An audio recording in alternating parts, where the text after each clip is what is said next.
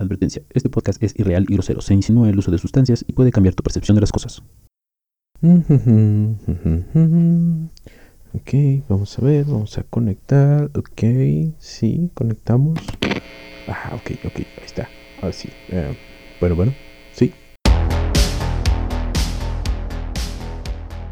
Desde hace 10.000 años, el ser humano primitivo consumió por primera vez una sustancia que tuvo un efecto sobre sus receptores neuroquímicos. Ese momento, podríamos decir, fue el inicio de una historia romántica entre las drogas y la humanidad. Muchas veces estas sustancias inundan nuestra química y se apoderan de ella, mandándonos a cielos e infiernos cada vez más adictivos. Algunas ocasiones nuestra relación con ellas cae en el uso lúdico, recreativo. La sustancia es lo suficientemente divertida y los riesgos son relativamente bajos como para poder incorporarla a nuestra vida y pasar ratos agradables de manos de la sustancia. Hay un tercer escenario, donde lejos de tener un uso lúdico, la sustancia nos ayuda a tener un mejor rendimiento y este es el escenario del que quiero hablarte hoy. El ser humano moderno e insertado en el modo de producción pre-pandemia buscó siempre una manera de afrontar o atenuar las secuelas que dicho modelo le causaba. De hecho, en el siglo XXI, encontrar artículos y publicaciones en redes sociales tipo detecta estos 7 factores de estrés era muy habitual, por eso los bares se llenaban los viernes después de las 5 de la tarde, todos en busca de poder liberar el estrés acumulado en la semana. Pero, ¿y si en vez de buscar paliar los síntomas del estrés se pudiera simplemente no tenerlo de raíz? ¿Qué pasaría si pudiera acabar mi trabajo en un menor tiempo o simplemente disfrutar más del proceso? Bueno, estas preguntas aparentemente tuvieron una respuesta en 2017 los nootrópicos. Un artículo en ese año del Washington Post mencionaba que la comunidad de programadores en Silicon Valley había estado experimentando con drogas para poder aumentar su rendimiento en áreas como la memoria, la cognición, inteligencia, creatividad, motivación, atención y concentración. Los cócteles, recetas, experiencias y anécdotas, creo yo, calaron muy hondo en la cultura occidental, donde Limitless, la película protagonizada por Bradley Cooper y Robert De Niro, y con un plano secuencia inicial muy bueno, fue la respuesta de Hollywood al fenómeno. A partir de ese momento, se popularizó el microdoseo de sustancias tan diversas como el LSD, los hongos, la mismísima cannabis y la ayahuasca, todos con la misión de incrementar nuestro rendimiento intelectual y creativo. La historia de las sustancias había sufrido una revolución no solo se disfrutaba del uso creativo de las sustancias, ahora se podía crear mejor, analizar mejor. Tu máximo potencial personal estaba a una microdosis de distancia. Pareciera como si el espíritu de Prometeo se hiciera presente una vez más en la historia humana, para llevarnos otra vez la chispa divina, ese fuego que nos asemeja a los dioses. Y aunque el concepto de aumentar nuestras capacidades es tan viejo como la humanidad misma, ahora, en plena era de la información, cualquiera puede tener acceso a la utopía del mito griego.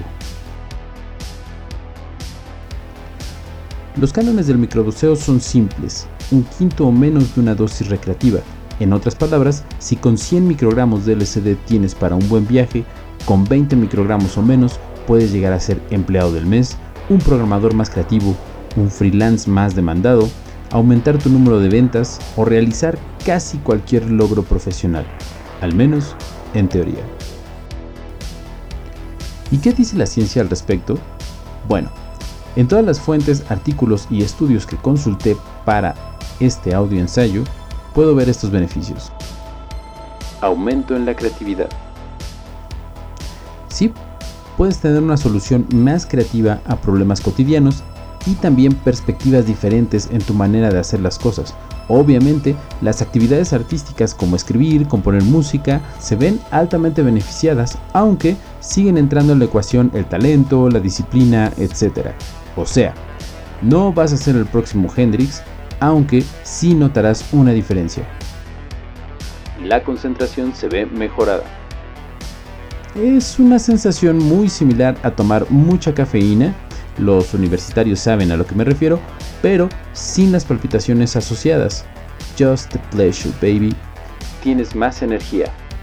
No estamos hablando del tipo de energía esotérico, pero sí le bajarás al consumo de bebidas energéticas ya que no necesitarás ese café a media tarde.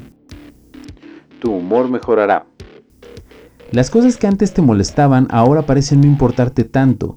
Tienes un enfoque más centrado en el mediano y largo plazo, así que las cosas que antes te irritaban ahora parecen intrascendentes. Te concentras en el momento, por lo tanto no tienes tiempo para el diálogo interno que a veces te juega muy malas bromas.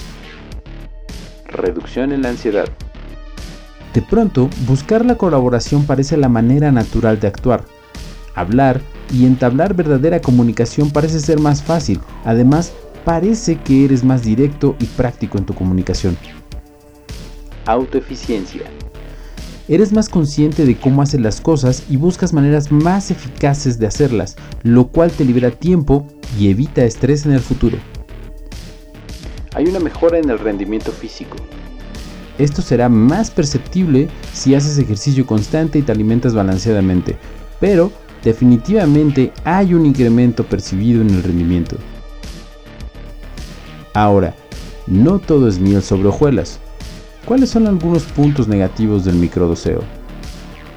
Bueno, te puedes pasar de la dosis y tener un viaje recreativo de horas en el trabajo, lo cual puede ser divertido, pero poco eficiente.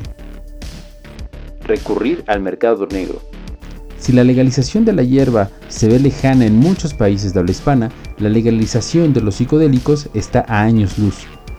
Esto obliga a los psiconautas a recurrir al dealer o al punto y esto representa riesgos, como ser estafado, robado, recibir mercancía de muy mala calidad que te den análogos nocivos para tu salud.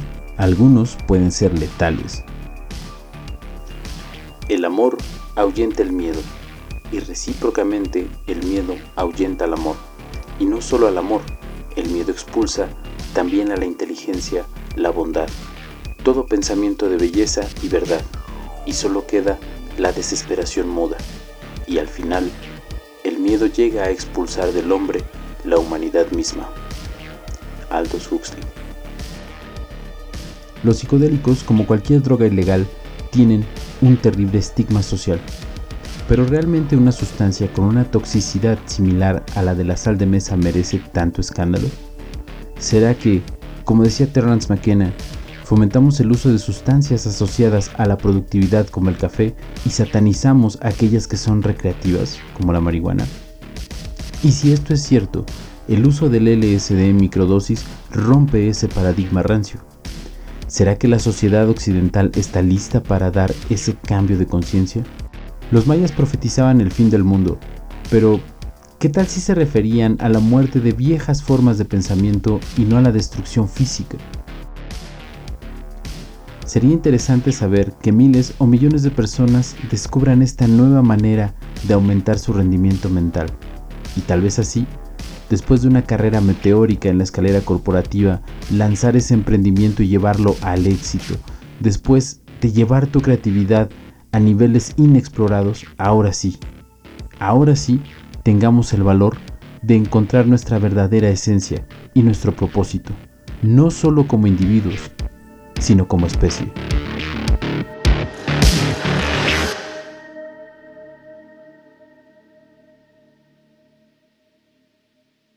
No olvides compartir este podcast. Dale like a la página de Facebook arroba vida psicodélica. Ayúdame a que el estilo de vida psicodélico se expanda como una mancha de aceite en nuestra sociedad.